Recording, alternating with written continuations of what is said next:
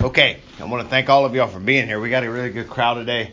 Um, last time we were together, we kind of summed up some things that we had been talking about in the life of Christ as we have been going through a harmony of the Gospels, as we have been going through Matthew, Mark, Luke, and John, and taking the teachings of those apostles, the writings of those apostles, and lining them up in a chronological way so that we can understand the earthly ministry of Jesus from the time he was born to the time that he, he rose from the dead. And so last time we were together, we, we brought up two important uh, subjects that I think we need to just quickly remind ourselves of. Number one, there was always different reactions to Jesus and his teaching. There were crowds who were there just for uh, the the show, if you will. Remember when Jesus fed the, the uh, 5,000 with the fish and the bread? He said, You didn't come to me because of what I'm teaching. You came to me because I was filling your bellies with food right? And we all got a good free lunch here today. That's very nice that they provide that for us. But remember, it's the spiritual bread of God's Word that truly uh, fills us and sustains us and gives us eternal strength and, and the ability to do what we need to do. And so these people, a lot of these people were following Jesus just for the show, just to see something new, just to hear something different. Uh, and their hearts were not with him on their eyes and their minds were with him, but their hearts were not with him. Then we had another group of people um, who were kind of caught uh, in the middle. They didn't know whether to believe or not. And then we had that group of people who were completely against Jesus, who were completely trying to kill him. Remember we talked about it last time we were together. They, he, uh, he said, "You're trying to kill me," and they said, "You got a demon. Who? There's nobody trying to kill you." But they were. They were actually seeking a way that they could destroy Jesus. So today we're going to look at one of the feasts. What is a feast? Food. You get a feast, of a large amount of food. Okay, a large amount of food. We're having a feast today. We're having Doritos and sandwiches and sodas. Mm-hmm. But in the same way that we in the United States celebrate Thanksgiving and have a big meal with our families, in the same way that we celebrate Christmas and have a big meal with our families, the Jewish people had three uh, holidays, if you will, three holy days, um, where they would all make a pilgrimage down to Jerusalem and celebrate these feasts. Now, um, the feast would be uh, the Feast of Tabernacles. Um, Passover would be another one, right? And so, what was the purpose of these feasts? It was to remind them of what God had done for them in their lives. And this particular feast that we're going to talk about today, the Feast of Tabernacles, um, is a feast also known as the Feast of Booths. B O O T H. Like Superman gets in a booth to change his clothes, that kind of booth. And in the Old Testament, a booth was a tent. A booth was a tent. And so this festival that we're going to be studying and reading about today, these, these verses we're going to look at today, are a reminder of a time when the children of Israel lived in tents. All right, who knows what time that was? What was the time when the children of Israel lived in tents? What is that known as? Egypt. Good. They left Egypt, and where were they going? To the, to the promised land. All right, and it would have taken it should have taken them about 15 days or so, about two weeks, nine to 15 days to walk from Egypt to the promised land. It's very similar in mileage to Savannah to Atlanta. All right, it's about 250 miles, 260 miles. It should have taken them about two weeks. And we know from our study of the book Bible, right, that it took them how long? 40 years. 40 years. So instead of it taking them two weeks, it took them 40 years. And so remember that the children of Israel rejected God's truth. And because of their rebellion, because of their unbelief, because of their uh, unwillingness to follow Moses, God confounded them and left them walking in circles for 40 years. Do you think, God, I'll ask you this question. Do you think that as Christians, we are Christians, we're born again believers, we have uh, been given a new heart, we have been given His Spirit to guide us and to help us? Can we fall into unbelief? Yes. Yes. There is no doubt about that, that a child of God can struggle with their faith, whether they really believe or not. They can struggle with some of the laws that God commands us. Remember the Sabbath day and keep it holy. And how many of us go out in our boats on the weekend on Sunday and go fishing and, and go to the beach and say, well, I can do that too. That, that, that's not against the rules, right? How many of us can hear God's word, thou shalt not commit adultery, and then a very good looking girl walks by and we guys turn our heads and look to this girl, right? That's breaking God's law. Now, why are we, remember what he said? He said, if, you even look at a girl to lust upon her, you are guilty of adultery. Because your heart is not trusting God. Your heart is saying what? That girl is better than what God says. You see? And so every day we struggle with unbelief. Right? Any of you in this room smoke. You know that smoking is bad for your health. But we simply do not believe it until the doctor comes in with the x-ray and says you have lung cancer. We say, oh, I know it's bad for me. I know it's bad for me. We get up every morning and we cough and spit up all that brown stuff and we feel miserable. But the reality is we don't believe it's bad for us because we keep doing it. You see? And so we struggle with unbelief. Well, the entire Exodus was a struggle of unbelief. From the time they left Egypt until the time they got into the promised land 40 years later, the children of Israel were constantly struggling with unbelief. Remember, last week when we were together, we talked about the two reasons why the people accused Jesus of being a heretic? Why the people refused to believe Jesus? What were those two reasons? One, he claimed to be who? Son the Son of God, God Himself. And number two, they claimed that he was breaking the Sabbath. Sabbath. Who remembers what we said the word Sabbath means? What did it mean last week? Who, what, who was in our class last week and learned it? Sabbath. Remember the Sabbath and keep it holy. Holy day? No, not holy. Day of rest. A day of rest. So Sabbath means to rest. It means to chill. It means to relax. In Spanish, it's tranquilo. Right? It's to rest. And so the entire Exodus, instead of resting in what God had done for them, what did he do for them? He killed Pharaoh's son and got them released from Egypt. Instead of resting in what God had done for them, they reject them And we're in unbelief. Right? Instead of resting in the fact that he was providing manna for them every morning, that he was providing food and water out of a rock for them, instead of resting in the fact that God was going to provide for them, they complained and grumbled and tried to do things their way. Don't we tend to all do that? I, I was fixing to say this ought to, there ought to be an echo in this room. Because the same exact things that the children of Israel did are the same exact things that we as God's children do too. We are not above it. Matter of fact, and we are more accountable. Because we have we got a story to learn from. We have their example to learn by, and we have the Holy Spirit dwelling within us. The very law of God placed upon our hearts. So they were supposed to rest, but instead of resting, they constantly rebelled against God. So the whole entire Exodus story is a story of rebellion and unbelief. But in this story of rebellion and unbelief, one of the things that the children of Israel did the whole time they were in the wilderness is live in tents. So every year during the, the festival of booths, they would uh, build these little tents and have feasts and parties inside these little booths that they would make. They would make them out of palm branches and, and whatnot. If you were to ride around Savannah into some of our Jewish neighborhoods during the uh, tabernacle season, you would see that they build little uh, lean-tos off of their houses and have uh, palm branches uh, and they light it up. Uh, it's called festival lights. They put Christmas lights around it, and they go out there and they have meals and, uh, during the festival of booths. You know what? I always thought that they just left their Christmas Yeah.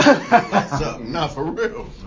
Well, number one, they would never have Christmas lights up. They might have Hanukkah lights up, but they would, Right, yeah, right, yeah, they, they wouldn't be celebrating Christmas. Yeah. Okay.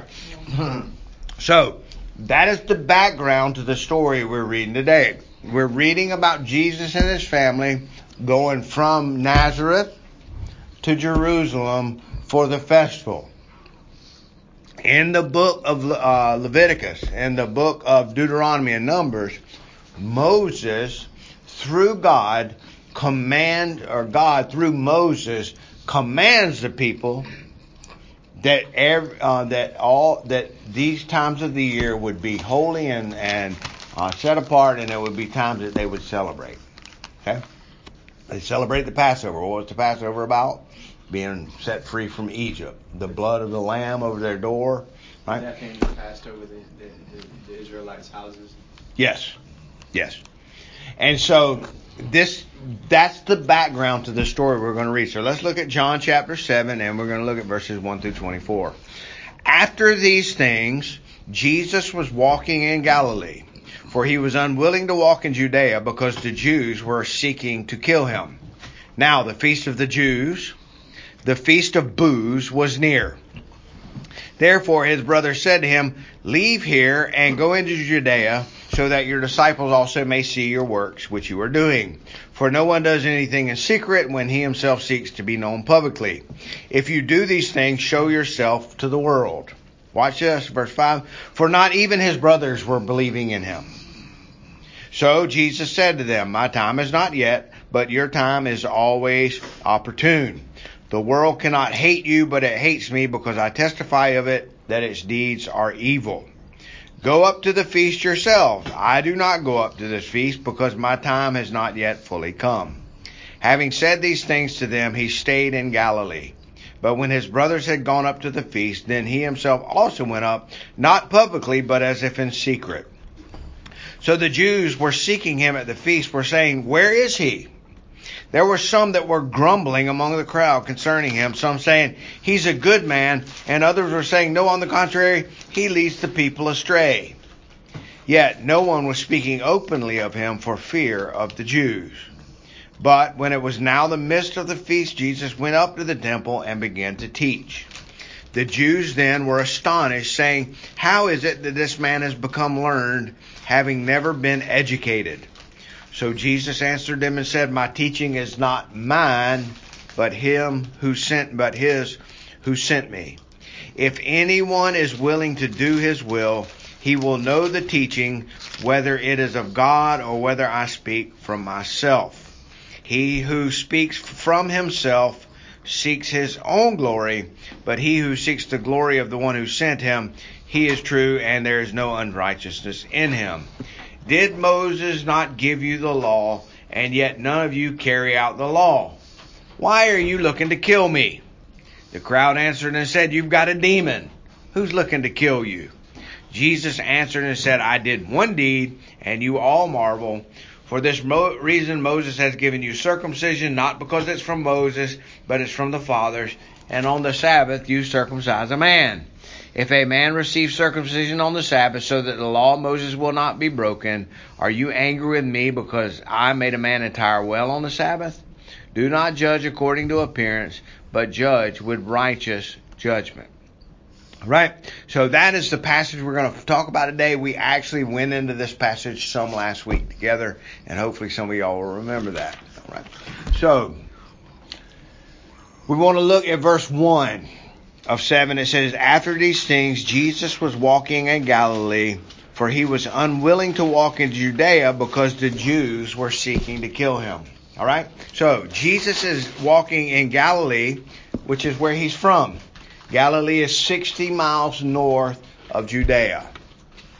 It would be like somebody being in Statesboro and saying he stayed and hung out in Statesboro because he didn't want to come to Savannah. Right? He was he was up north. He was with his people, and every time that he came down to Jerusalem, he would run into trouble. He would run into conflict. Now, why was he coming down? Because he was following Moses' command that every year, three times a year, that all males are to go down to Jerusalem to worship. How many of y'all remember the story of Jesus when he was 12 years old? All right, tell tell me about that. What happened when he was 12? On the way back from uh, the feast, his mom and dad missed him, and they found him teaching in the temple. And they was astonished by his teachings because at 12 years old he knew a whole lot. Okay, that is very close to accurate. Jesus and his family went down to Jerusalem for the festival.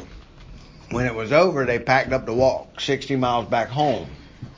When they got a day's out from Jerusalem, they realized that Jesus wasn't with them. Right?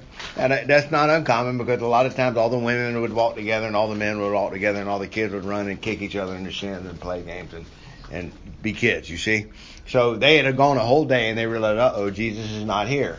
So they come back to down there and they find him in the temple and he actually wasn't teaching.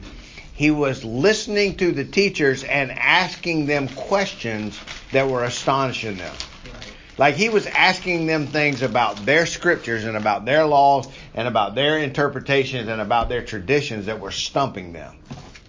So even at 12 years old, he was already astounding the scholars of his day. In this passage here, it says that he was unwilling to go to Galilee because the Jews were seeking to kill him. Is this true? Are the Jews trying to kill him? Yeah. Yeah, that's what it says. The Jews. So, can I ask a question? Yes.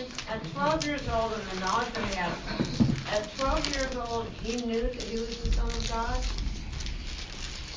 It says right after that that he continued to grow in in spirit and wisdom. So he was a 100% a boy, a 12 year old boy, but he was also 100% God. And as he grew in his knowledge of the scriptures, he grew in his understanding that he was the fulfillment of the scriptures. God. Yeah. Yeah. So a lot of people would think that he's like this little boy and like he he don't stub his toe and cry like he doesn't have you know he's not a, a child that he's just a full grown God inside of him and he's acting That's like what that I all the always thought. Right. That's what, yeah, yeah. right. That's Now what, that's what I always thought. we do know that he never sinned, right? Can you imagine being one of his uh, eleven brothers that had to live after follow up after him? Such a good boy. Why can't you just be like Jesus? yeah, think about that. But yeah, so we have to remember, we have to remember that the Bible says that Jesus became flesh and dwelt among us. So he got cold and he cried when he was hungry. And, and you know he was a baby and he grew up as a young man, a young boy. Probably grew up. Uh, we're more than almost certain that he grew up in his father's practice of carpentry because they called him the carpenter Yeah. right? So he grew up and learned a trade, worked with his hands, but he grew in wisdom, and his understanding of the Of the scriptures scriptures. was amazing to them because he was seeing things that other He people. was enlightened that, you know, saying the scriptures spoke about him. Right, that's exactly right. And as he grew, his understanding grew of the reality of that. Okay. Yeah, Did that help answer that? Yes. That's a good question, Lord. That, that, that brought a lot into perspective. Okay, good. All right. So, we need to understand, especially when we're reading the book of John, that almost every time that John refers to the Jews, and it's in capital letters, it's talking about the enemies of Jesus. Now, it's very important that you hear this. Are all Jews enemies of Jesus? No. No, Jesus is Jewish, and his disciples are Jewish, and his mom and dad are Jewish, and his brothers are Jewish. But in the book of John, in the Gospel of John, almost to 100%, almost 100% of the time, when John refers to the Jews, he's referring to the the uh, Pharisees and the Pharisees and the Sadducees. He's referring to, to the religious structure of his day that was bound up and blinded by tradition and misunderstanding of their understanding of Moses and the scriptures. And they hated Jesus because Jesus was coming and living out the very scriptures that they claimed gave them their authority.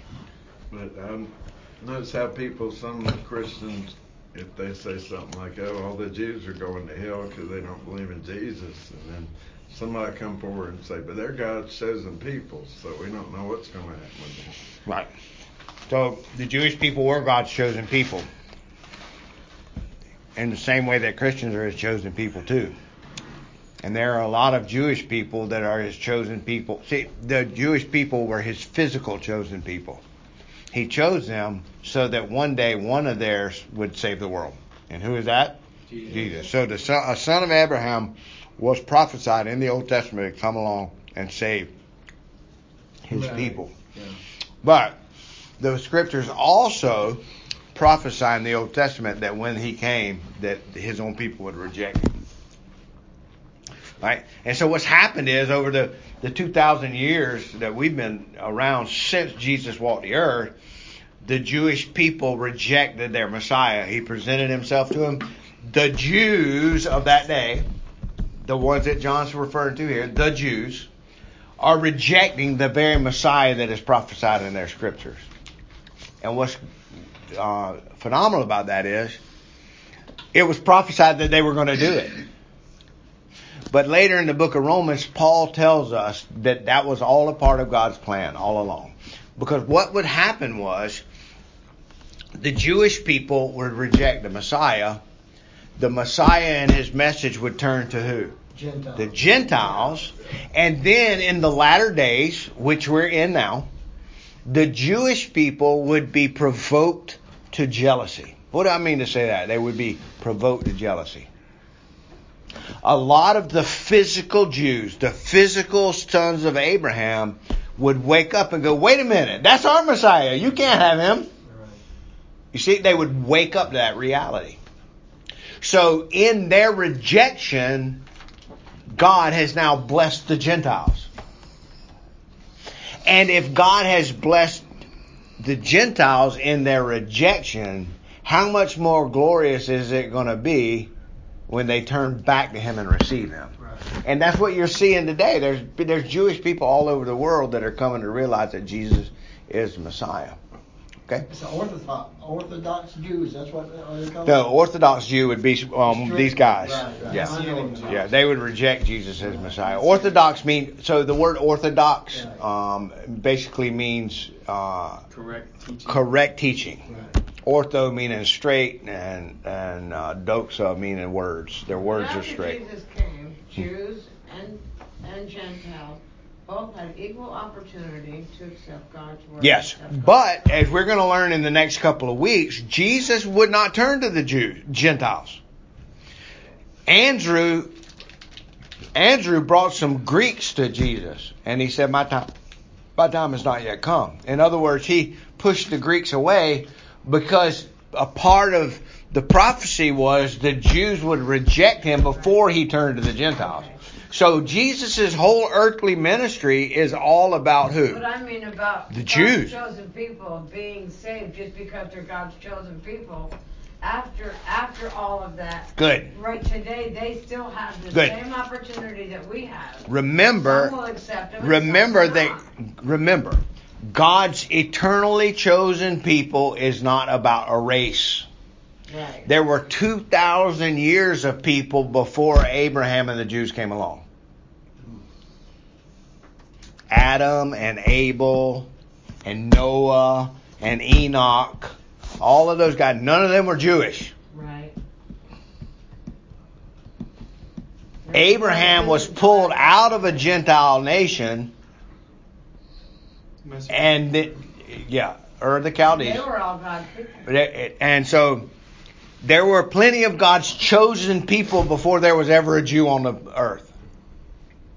But for a specific time, God specifically worked with a specific people, Yeah, they were a group. which was the physical people of Israel. Why? Because the scriptures and the plan of God was that a man would come along that would save his people. And that man would be a son of Abraham, that man would be a son of Jacob, that man would be a son of Judah, that man would be a son of David. Jesus had to physically fulfill the scriptures as well as spiritually. And there's so much wrapped up in that. You see? And so, for a time, it was about the Jews. For eternity, it's about been about God's chosen people. So, when Jesus said, let, let me show you really quick. Turn over a couple pages with me. We've gotten a rabbit hole, but Laura, I appreciate y'all getting me this rabbit hole. This is, this is a good rabbit hole. Turn to John 10 really quick. John John Yep. Turn to John 10.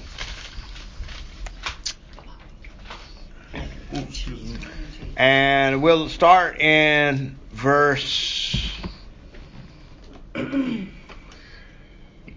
Well, let's just start in 10 1. Um, truly, truly, I say to ye, he who does not enter by the door into the fold of the sheep, but climbs up another way, is a thief and a robber. But he who enters by the door is a shepherd of the sheep. To him the doorkeeper opens, and the sheep what? Hear his voice, and he calls his own sheep by name, and he leads them out. All right. When he puts forth all his own, he goes ahead of them, and the sheep follow him. Why? Mm-hmm. They know his voice. So how do we hear his voice today? Through the scriptures. That's how we hear his voice today. It's not you laying in your bed at night and getting these premonitions. That's not the way that God speaks to you. God does not speak to you through your feelings and emotions in a saving way. Now, God does speak to us through providence. You can be praying about something and God places people in your life. He speaks to us through the world around us, through the, nature around us. But what He's saying is, I'm here. And that's about it. The only way that you can truly know His will and His ways is through His Word. Mm-hmm. So how can you tell if a person is truly His sheep? They follow His voice. And what does His voice look like? The Scriptures. And he says he puts forth his own, he goes ahead of them, and the sheep follow him because he knows their voice. A stranger they simply will not follow, but they will flee from him because they do not know the voice of a stranger. This figure of speech Jesus spoke to them, but they did not understand what those things were which he had been saying to them. So Jesus said to them, I say to you, I am the door of the sheep. So not only is he the shepherd, but he's the door. He's the way that we go into the fold. All who come before me are thieves and robbers, but the sheep did not hear them. I am the door. If anyone enters through me, he will be saved and will go in and out and find pasture. The thief comes to steal, steal and kill and destroy. I came that they may have life and have it more abundantly. All right, he said, I came that they may have life and have it more abundantly. Who did Jesus come to give life and life more abundantly in this passage? Who is he talking about? Jews. No, Talking about everybody who believes in him. the sheep. That's us. He's talking about the sheep. We are the sheep. But in this passage, in 10, what he's saying is, I've come that they can have life and have it more abundantly. Who is he talking about? He's the shepherd, he's the door, and he's talking about his flock. All believers. Good. Very good. And we're going to see that in just a second. I am the good shepherd. The good shepherd lays down his life for the world? For the sheep. No. For the sheep. For his sheep. You see, if you are in this room today and you are a born again, blood and bought child of God, it is because God, Jesus, purchased you with His blood on that cross. And what you and I were talking about, and then that was, that was different with the other teachings that we were hearing. So, I am the good shepherd. The good shepherd lays down his life for the sheep. It makes your salvation special. You are not saved because you chose God. You are saved because God chose you. Yeah. See, you can change your mind. That's pretty amazing, isn't it? You can change your mind. If somebody can convince you to believe in God, then somebody can convince you to not believe in God. But when God reaches in and rips out that heart of stone and gives you a new heart and fills you with His Spirit, that's His work and it don't go away. Ever. Okay? He said, He who is a hired hand uh, and not a shepherd, who is not the owner of the sheep, he sees the wolf coming and leaves the sheep and flees, and the wolf snatches them and scatters them. He flees them because he's a hired hand and he is not concerned about the sheep. I am the good shepherd. I know my own, and my own know me. Even as my Father knows me, and I know the Father, I lay my life down for the sheep. Okay, now, really quickly. Who is Jesus talking to in this passage right now? His disciples. His, his disciples. And he's talking to a group of people that he is teaching. Where is he teaching? In Jerusalem. And who is he teaching? Jews. Jews. There are no Gentiles in this conversation. There is today because we're able to read it. Because John wrote it down for us so that we could hear it. But at this time, Jesus is saying, I am the good shepherd and I lay my life down for my sheep. Now, what do you think those Jewish people are hearing when he says, I am the good shepherd? I mean, How do they know God? they know, they know.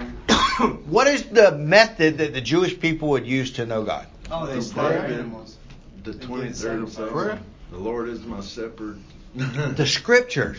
That's how the Jewish people knew God, and it was all Old Testament. Remember, the Book of John hadn't been written. He could, Jesus couldn't have said, I, "God so loved the world, He gave His only begotten Son," because that's John three sixteen, and it was going to be thirty years after, Jesus, six years after Jesus left before that was written. So Jesus is talking to a bunch of Jews, and what is he doing? He's pointing them to something that they would sing every Sabbath day at the synagogue. In the same way that you hear the tune and the words to Amazing Grace, how sweet the sound. Yeah. That when they would hear Psalm 23, and that would be like, they know that song. And what does it say? The Lord is my shepherd, I shall not want. He makes me to lie down in green pastures. He leads me beside the still waters. He restores my soul. He's saying he's God. Yeah. He is saying, I am Lord, L O R D, Yahweh, Jehovah, the covenant keeping, promise keeping God. Now think about that. Think about how amazing that is. Who wrote Psalm 23? His great, great, great, great, great granddaddy. Hmm. And he's basically looking at a bunch of people who are wanting to kill him and saying, Hey guys, you've been singing about me this whole time. The last 700 years you've been singing about me. that, that probably tend to piss him off. Uh, you better believe it. Enough to nail him to a cross. So what did he say? He said, I am the good shepherd and I'll lay down my life for my sheep. And how do you know you're my sheep? Because you hear my voice and you follow me when I speak. And then watch what he says in verse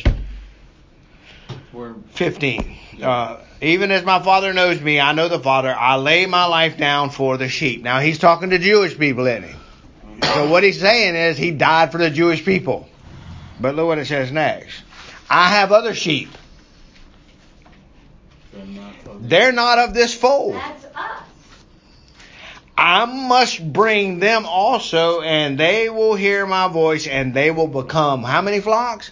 One flock with one shepherd. What that means, guys, is there are not two people of God. There is one people of God. There's not Jews and I'm so glad you pointed this out. Now, if you don't believe me, watch this. Turn with me over to the book of Galatians and let's look at a couple of passages in Galatians. Hey, thank you for teaching. I gotta go. I love y'all. Okay, take it. Where's the Galatians at? Uh, That's right before you Okay. found it? Hold up. Don't look. Galatians? After Corinthians. Uh, Galatians what? Go, we're going to start in Galatians 3. We're looking at um, Galatians 3:16. Now, the promises were spoken to Abraham and to his seed. And he does not say and to seeds as referring to many, but rather to one seed, which is Christ. Now, the promises that Paul is bringing up here are the Old Testament promises of a Messiah. Galatians 3:16. 316. Okay. Galatians 3:16. All right? The promises were spoken to Abraham and his seed. He does not say and to seeds as referring to many, but rather to one and to your seed that is Christ. All right?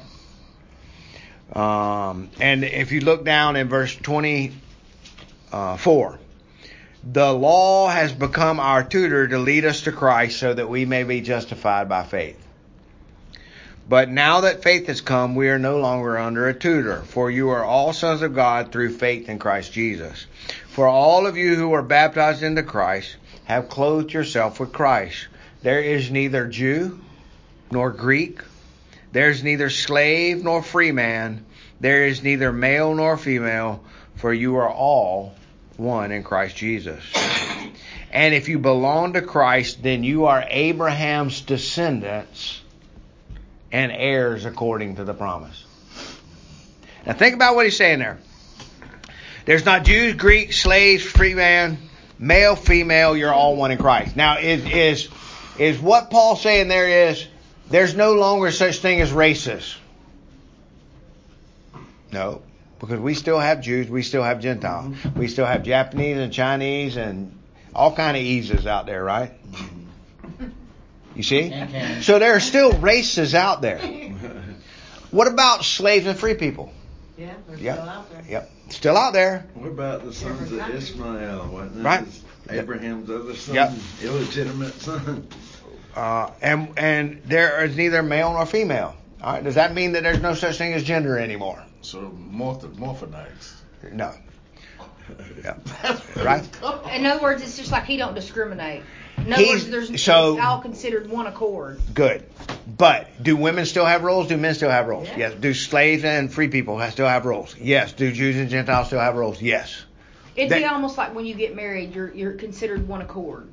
Good. And actually, what happens is you marry Christ, you become a part of Him. Because that's why they said that when the husband cheats on the wife, that he's actually causing her to commit adultery because they're one accord. In other words, she don't even have to have any kind of relationship with another man to be considered committing adultery. She wouldn't be committed. To, No. She wouldn't be. She wouldn't be. Now the the marriage would be tainted, but she wouldn't be considered an adulteress. No, that's what it says though. Where? It says that um, it says that if he cheats on his wife and he causes her to commit adultery. In other words, she don't even physically have to do it, but because they're one accord, No, no, she would. She still wouldn't be guilty. Now, I don't let know. me. I have to find okay, it. let me give you a Yeah, better example. so we can Let me get. Let me give you a better example of what you're you're trying to bring up.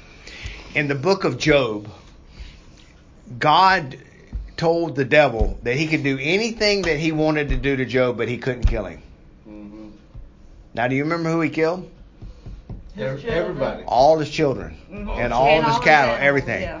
But he didn't kill somebody. His wife. his wife. And the reason he couldn't touch his wife is because in God's eyes they're one. Yeah, because when man, when man and Yeah. woman join, we're saying Right. they join as one. So the marriage is, and remember when Jesus took the woman out of the rib, they, the, Yeah. the two are still one because she comes out of him. And when we get married now, we're we're reestablishing that union that we are one. So in God's eyes, the devil could not touch Job's wife because Job's wife was considered one with him. And he told him, You can do anything you want, just can't kill him. And because of that, he, she was clothed under his protection. That makes hmm. sense? But the point that he's making here, the point that he is making here, is that it's not about your race. It's not about your social status. It's not about your gender. It's about your heart. We still all have roles to play. Right? The Tim, uh, Paul in the book of Timothy says uh, that women are not to be preachers. Right? Of course, that'll kick a hornet's nest there. but, the, but the reality is, that is a rule that he made. So there's still women and men. And in God's eyes, he still sees women and You can men. teach women's Bible studies. Sure, they, you better believe it. They, women can do anything in the world except be a pastor. But they shouldn't be teaching men. They, they shouldn't be a pastor. That's right. They can do anything else in the entire uh, spectrum of the, the body of Christ. Like the head of the church that teaches the whole church. They're not. They, um, the, an elder is to be the uh, uh, husband of one wife. Above, above reproach. Right. So now there may be somebody in this room who maybe even has a female pastor. Uh, a lot of the evangelical Even churches though today. I grew up with a, a female pastor, I always knew that, that she wasn't supposed to be a pastor. So, yeah. now- she she suffered now, a whole lot. so remember, yeah, she suffered. remember that there, all of us in this room are capable of getting skewed on what God's word says. Like we can all step out of bounds. Oh yeah. And in modern evangelical, in the modern evangelical system, there are a lot of people out of bounds, and what they would tell you, oh, well, Paul was only meaning that for that day and for that time. No. We we've matured now. We're we're we're But your heart tells you. Yeah. Just like Heather said, she always so feel that. okay, good. So so what is what does Jesus say? My sheep hear me; they know my voice, and they follow me, and they they do what I say. They, they follow me. All right, so l- let's get back to this passage again because we're talking about this whole concept of Jews and Gentiles. He says, he says, Sorry, I'm sorry, but we do have to leave 10 minutes early. I'm so sorry. Uh, you don't have to be sorry. We got what? I got five minutes, Six. six minutes. All right, let me wrap it. Let's wrap this up. because I have to get them back for their class. Okay, all right, let's wrap this up. Is this? Verse 28, Romans, uh, Galatians chapter 3, verse 28. There is neither Jew nor Greek, there is neither slave nor free man, there is neither male nor female, for you are all one in Christ. So, in the same way that Heather was just bringing up the point that the woman is counted as being a part of the man, all of those who are believers are counted as being a part of Christ. Okay? See how that works? And he says, if you belong to Christ, then you are Abraham's descendant, Abraham's seed. Now, Abraham, what race was Abraham? Jew, the father of the Jewish nation. So what he's saying is, you're Abraham's offspring. Well, the reason is because if you are a child of God, then you have the same faith that Abraham had. Look at Galatians 6.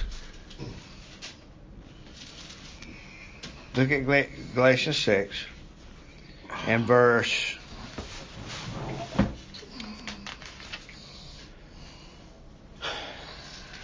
14. But may it never be that I would boast except in the cross of our Lord Jesus Christ, through which the world has been crucified to me and I to the world. For neither is circumcision anything or uncircumcision, but a new creation. See, the Jewish people would have said to the Gentiles, We're circumcised. We're God's people. See, I bear the mark of being a child of God in my flesh. That's what they would have said. That's what they're going to say to Jesus. We're Abraham's kids.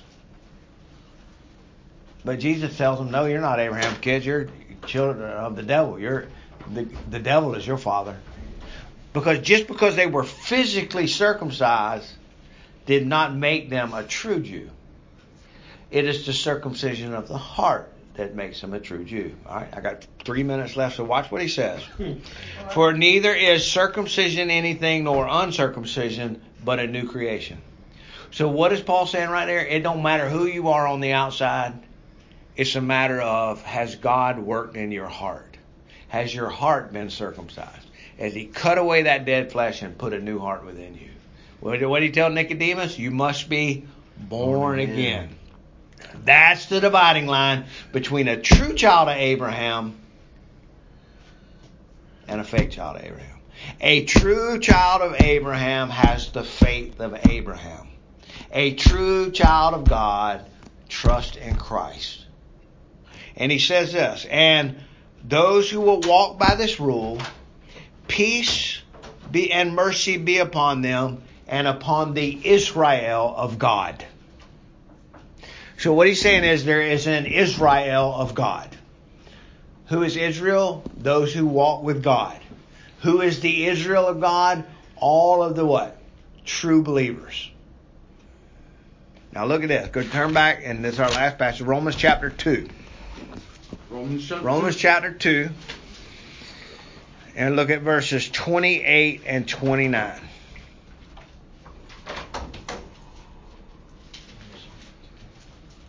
Romans chapter 2, verse 28 and 29. For he is not a Jew who is one outwardly, nor is that circumcision that which is outward in the flesh. But he is a Jew who is one inwardly, and the circumcision is that which is of the heart, by the Spirit, not the letter. And his praise is not from men, but of God. You see, the Jewish people were saying, We're Abraham's kids. We follow Moses. We're circumcised. No, We're circumcised. circumcised. We've done it all. Yeah. But listen, what they're saying is, I did this, I did this, I did this, I did this. And a true child of God is one who simply says, What? He did it. He did it. Through His grace. Through His grace alone. Nothing that I have done. And so when Jesus says that He is the good shepherd and His sheep follow Him, who are His sheep? All of the what? believers. Now, remember what Jesus said in that John 10 passage. I have other sheep that are not of this fold. So here's what he was saying. There are true believing Jews. And at the time that Jesus was addressing that group of people, there was a bunch of physical children of Abraham that were true believers, wasn't there? Mm-hmm. But then he said this, but I have other sheep that are not of this flock My Gentiles, right? the Gentiles, and they must come, and then they will there will be one flock with one shepherd. So when Paul brings up that if you are a believer, you are of the Israel of God. What is he saying? You are of the one flock that is made up of both Jews and Gentiles. And so what you're seeing happening in the world around you right now, all around you right now, is that Gentiles are still being brought into the kingdom.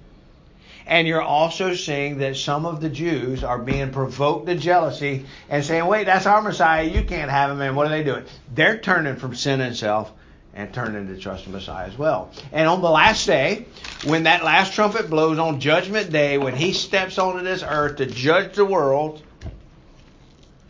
it will be one it, because what's going to happen is when the last of his sheep believe, there's going to be that one last believer. I don't know if he's going to be a Jew or a Gentile, but he'll he or she will be that last believer. And then the Father's going to say to the Son, "All right, now all of your people have been redeemed. All of your people have been saved. Go get them." You see? And when he comes down, he's judging the whole world. And so in Revelation 5 9, it says that there will be people from every tribe and tongue and nation around the throne of God praising him. Praising Jesus, praising the Lamb that was slain before the foundation of the world. And it's a beautiful story of God's redemption. beautiful. Yeah, let's close. But that won't happen until everybody hears the word, right? The whole word. to everybody that's going to hear it hears it. Yep. All right, Father, thank you for this time we've had together.